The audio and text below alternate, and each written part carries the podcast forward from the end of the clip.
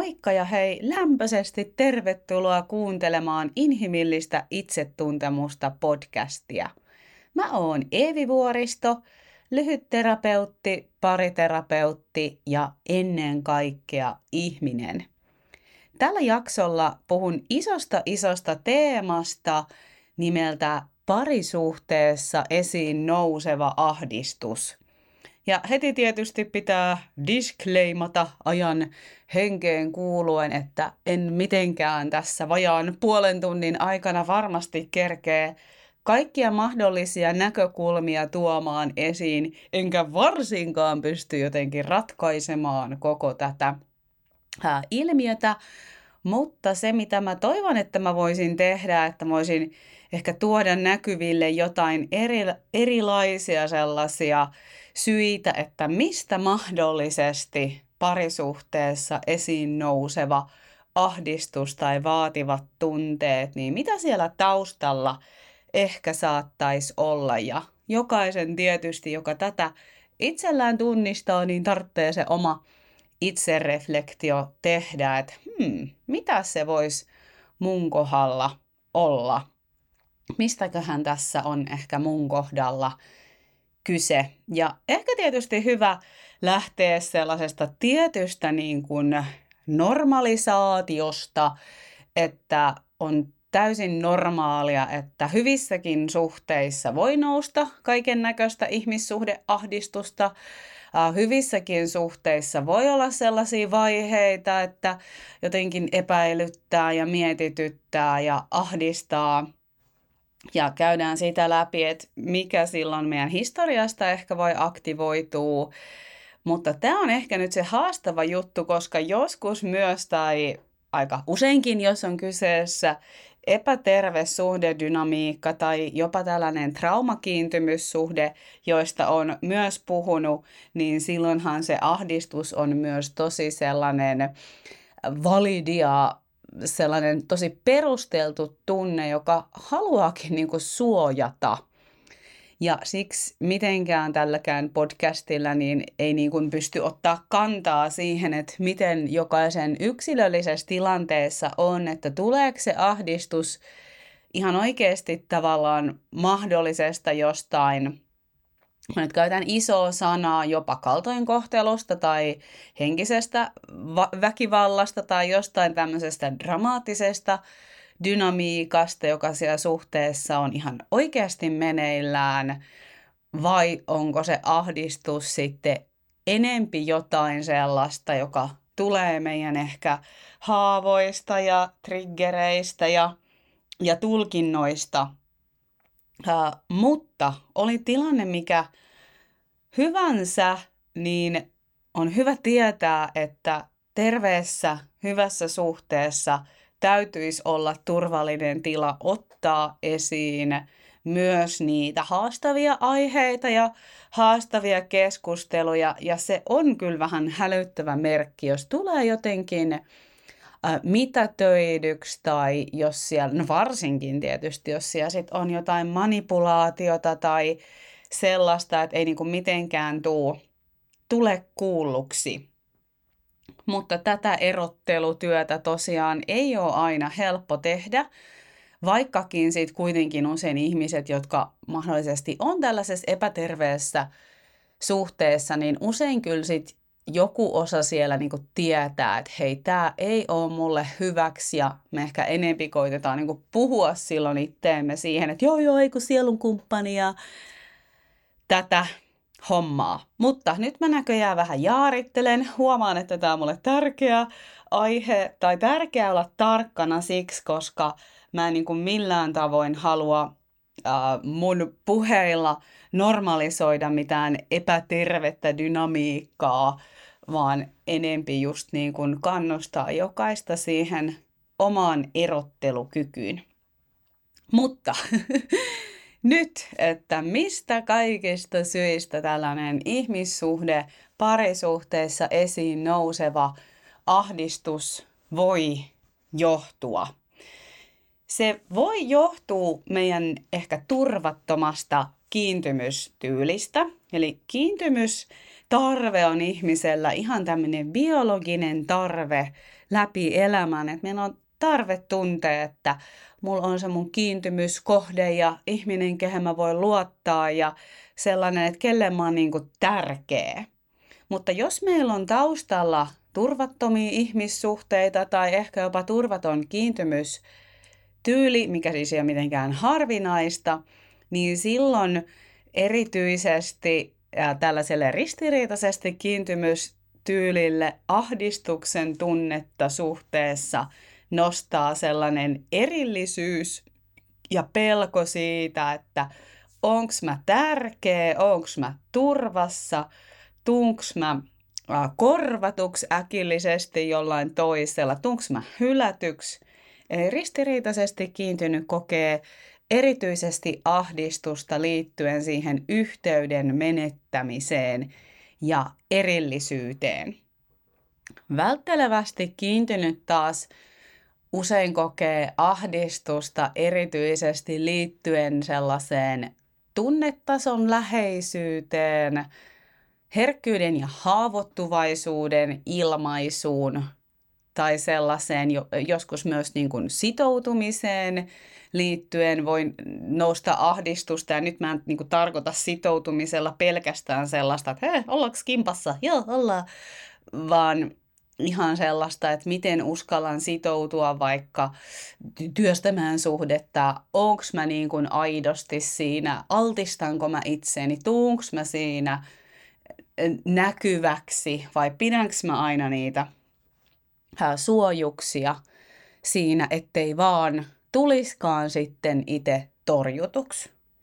Ja välttelevästi kiintyneellä taas niin on tosi tärkeää just säilyttää se semmoinen itsenäisyys ja tietynlainen autonomia, ja silloin siellä taas tuottaa jotenkin sitä ahdistusta sellainen ehkä pelko, että tulisi jotenkin rajoitetuksi ja se oma, oma vapaus jotenkin olisi uhattuna.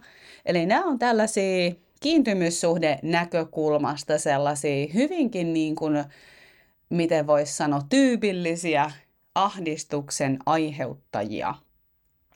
Ahdistuksen tunteesta on hyvä tietää se, että ahdistus on tällainen niin sanottu suojaava tunne.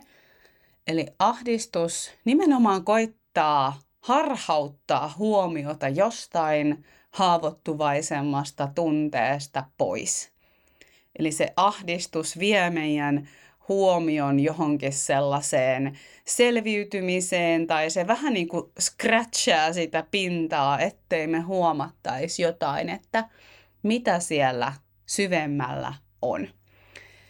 Ja mitä siellä syvemmällä sitten on? No siellä tosiaan voi olla niitä erilaisia pelkoja, pelkoja siitä, että tulee jotenkin rajoitetuksi, pelko, että menettää oman vapauden, pelko siitä, että saanko mä olla oma itseni, pelko siitä, että onko mä sulle tärkeä, hylkäät sä mut, korvaaks sä mut jollain toisella.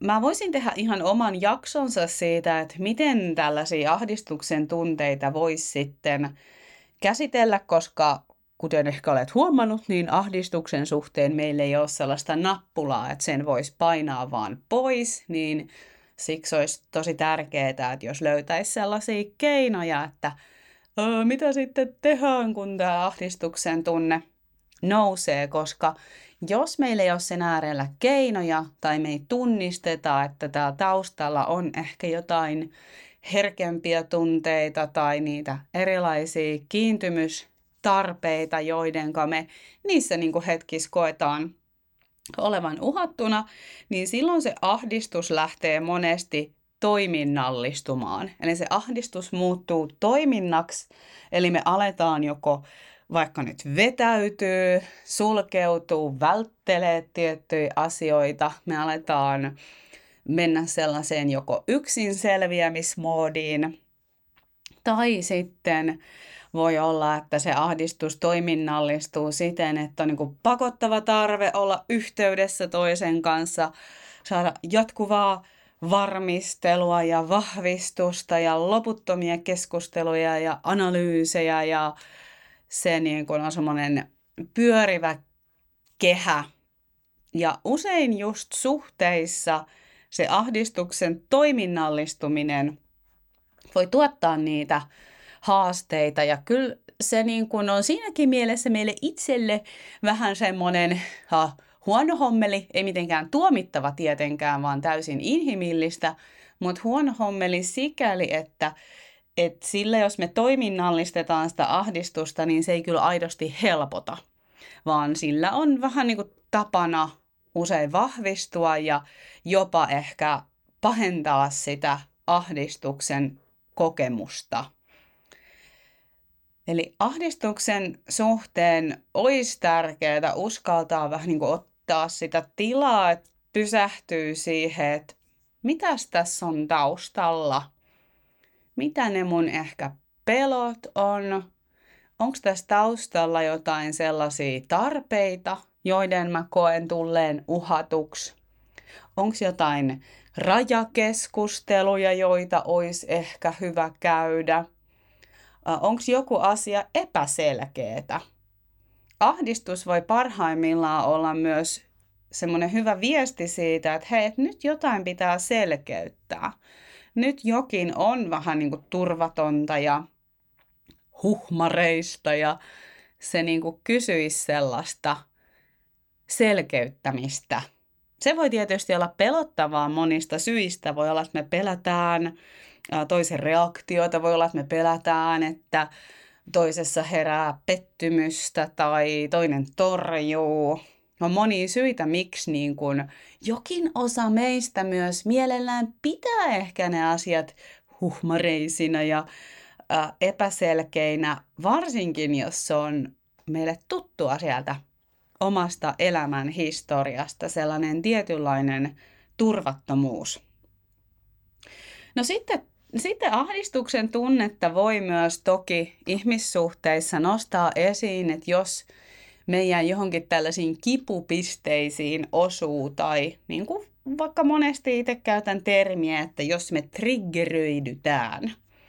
Triggeröityminen on siis tosiaan sitä, että meillä on joku vähän niin kuin tunnehaava ja jokin kokemus vähän niin kuin osuu siihen – vaikka se ei niin kuin jotenkin olisi suoraan joku meidän historian tilanne, mutta se muistuttaa. Triggereitä voi olla vaikka just jotkut sanat tai epäselkeys tai niin tosi yllättävätkin asiat voi olla triggereitä. Ja joskus niistä myös saatetaan kokea häpeätä, että uu, miten tällaisesta pikkujutusta tuli tällainen, tällainen tunnereaktio, mutta ei tarvitse tuntea häpeätä, vaan sen tunnistamisen ja tiedostamisen kautta me pystytään näitä lähteä ylipäätänsä työstämään. Mutta siis nämä triggerit on jotain tietyin tavoin aika uniikkia jokaisen elämän historiasta. Ja tämä on aina tosi jotenkin, no typerään sanat makeeta, mutta on tämä, tämä on myös makeeta, varsinkin ehkä pariterapiassa sitten, jos pääsee tutustuu kummankin parin niihin taustoihin, niin niistä tulee hyvin ymmärrettäviä, että miksi ihminen sitten tietyissä tilanteissa suojautuu. Mitä se toisen, toisen tapa ilmasta asioita saattaa triggeröidä. Ja sitten meidän ehkä voisi olla hyvä lisätä tähän samaan keskusteluun tällainen sana kuin transferenssi Transferenssi on niin kuin yksinkertaistetuimmillaan sitä, että jokin historiasta niin kuin presentoituu tässä hetkessä.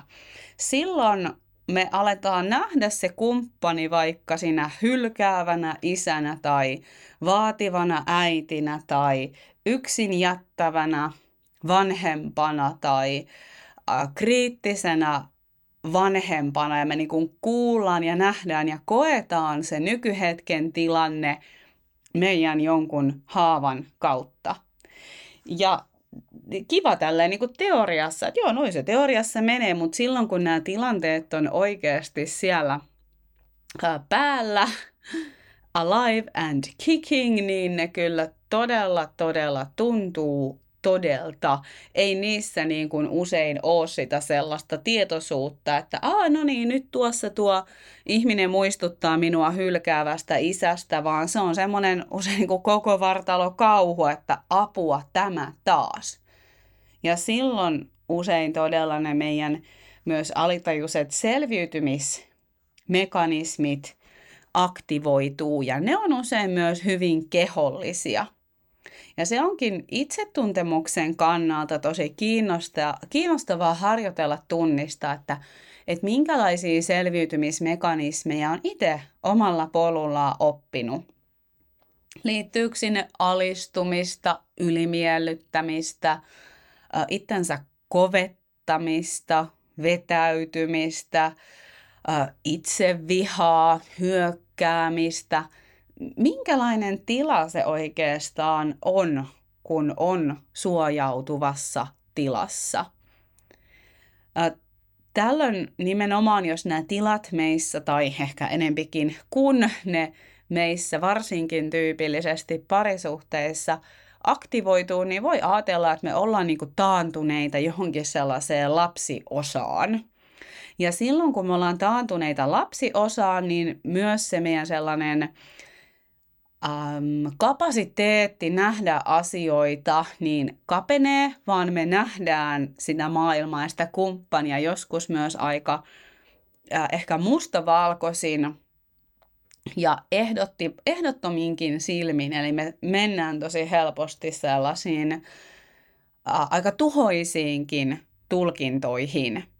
Ja mun mielestä se on tosi tärkeä taito just niiden ihmissuhdeahdistuksien äärellä harjoitella kysyä sitä, että mitä tässä tapahtuu ja mitä tulkintoja mä tästä tilanteesta teen mistä tämä mua niin kuin muistuttaa, mikä on se rooli, minkä mä olen itse taipuvainen ottamaan. Mikä on se, mihin tavallaan se painovoima mua tässä vetää. Ja nyt tässä kohtaa taas muistutan siitä, että jos kyseessä on oikeasti semmoinen suhde, jossa on vaikka oikeasti tyylin henkistä väkivaltaa tai tai näin, niin mä ajattelen, että sellaisissa tilanteissa ää, ei ole aina niin kuin viisasta käydä liiallisestikaan itsereflektiota. Ää, toki voi olla siis tärkeää miettiä, että mikä tässä altisti, mikä sai mut tässä pysymään, mutta koska sellaisissa tilanteissa, jos on vaikka kohdannut tätä sumutusta tai manipulaatiota, niin ihminen usein epäilee itseään aivan niin kuin kohtuuttomasti jo valmiiksi. Niin silloin tavallaan se itsereflektio voi valitettavasti kääntyä itseä vastaan ja silloin valitettavasti voi olla näin, että me aletaan normalisoimaan epänormaalia ja se ei ole tarkoituksenmukaista. Näissä traumakiintymyssuhteissa se haaste on usein niin päin, että meillä voi olla vaikka siitä kumppanista sellainen vähän niin kuin idealisoitu versio ja sitten toisaalta voi olla tosi vaikea nähdä niitä tiettyjä realiteetteja, että et hei, et mitä tässä suhteessa oikeastaan tapahtuu. Mutta ajattelen näin, että ahdistukselle on siis aina jokin ymmärrettävä syy. Se voi olla, että se tulee siitä, että tämän päivän suhdedynamiikassa on oikeasti jotain turvatonta ja että on täysin loogista, niin kuin vaikka kiintymyssuhden näkökulmastakin ajatellen, että totta kai se herättää meissä tunteita. Silloin olisi myös tärkeää, jos löytäisi sitä sanoitusta sille, että, että mikä mulle tuntuu turvattomalta. Ja tällaisissa tilanteissa voi olla myös tosi tärkeää, jos saa toisaalta sitten taas ymmärrystä siitä, että hei, että minkälaisia inhimillisiä tarpeita vaikka lähisuhteisiin kuuluu ja että se on tosi ymmärrettävää, että jos ne on toistuvasti tavallaan pakkasella, jos ne ei toistuvasti toteudu, niin se on ymmärrettävää, että se tuottaa kipua ja myös ahdistusta ja hätää. Jos me ollaan kasvettu sellaisessa lapsuuden jotenkin tunneilmastossa, että ne tarpeet tuli sielläkin mitätöidyiksi, niin silloinhan me ollaan vaan äärimmäisen tottuneita siihen, että joo joo, ei niin mulla tarpeilla niin olekaan väliä. Ja silloin tämä on just se asia, mistä voi olla tärkeä jotenkin tulla tietoiseksi. Tai sitten voi tosiaan olla, että ne ahdistukset nousee paljon sieltä historiasta käsin, koska parisuhde, jos mikä on sellainen heijaste niihin meidän haavoittuvaisiin kohtiin, niihin meidän keskeneräisyyksiin, että voisi niin kuin melkein varmuudella sanoa, että ne tulee suhteessa näkyväksi. Ja sitten ne tärkeät kysymykset on oikeastaan just siinä, että onko tässä suhteessa tilaa näitä asioita sellaisella jotenkin niin kuin realistisella otteella käsitellä. Toinen ei voi parantaa, pelastaa, ottaa niitä pois, mutta onko tässä turvallista keskustella näistä vai tuleeko siitä heti sellainen taistelu, jossa tulee mitätöidyksi ja minä hänen tällaiseen suostu tai mitä se onkaan, niin se on mun mielestä tosi tärkeä kysymys, että mikä se niin kuin, tila sille kasvulle siellä on. Ja jos sitä ei just nyt ole, niin onko mitään viitteitä siihen, että se olisi mahdollista. Ja sitten samalla tietenkään ei ole tarkoitus, että me jäädään jossain löyhässä hirressä roikkumaan ja odottamaan sitä toisen potentiaalia näin päin pois.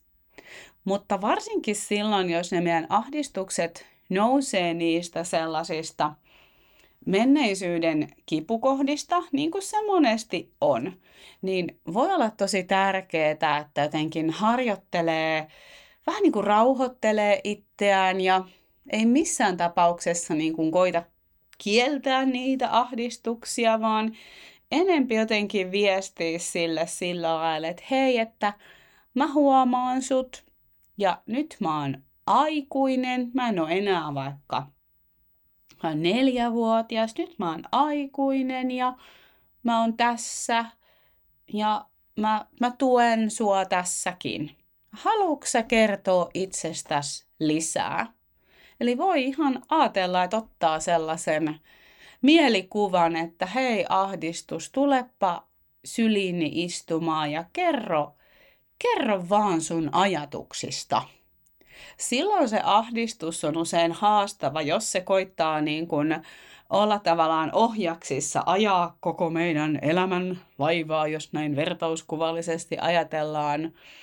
Mutta ei me voida sitä täysin niin kuin kieltääkään, että sen kanssa olisi hyvä löytää sellainen sellainen keskusteluyhteys, että mä voin, mä voin kuunnella niitä huolia ja jotenkin kysyä lisää, että mitä tämän takana on. Mistä tämä sua muistuttaa? Ja sitä kautta tavallaan niin kuin tutustuu myös itseemme syvemmin ja niihin omiin haavoittuvaisiin kohtiin, jotka kaipaa kyllä usein aika kipeästi sitä, että ne tulisi kuulluksi ja nähdyksi. Joo, toivottavasti näistä tuli jotakin ajatusta, mitä voisi tutkailla ja vielä loppuun sanon, että varmaa on se, että ahdistukseen ei toimi sen kieltäminen. Eli tutustu uteliaasti ja samalla muistuta itseäsi siitä, että nyt saat aikuinen ja sulla on kantakykyä kuunnella, että mistä tässä on kyse. Ja siis tietysti, jos se ahdistus on ihan sellaista hallitsematonta ja tosi kuormittavaa, niin totta kai hae apua ja tukea ja älä jää yksin. Ja hei, loppuun vielä vinkkaan inhimillistä itsetuntemusta kuukausryhmästä.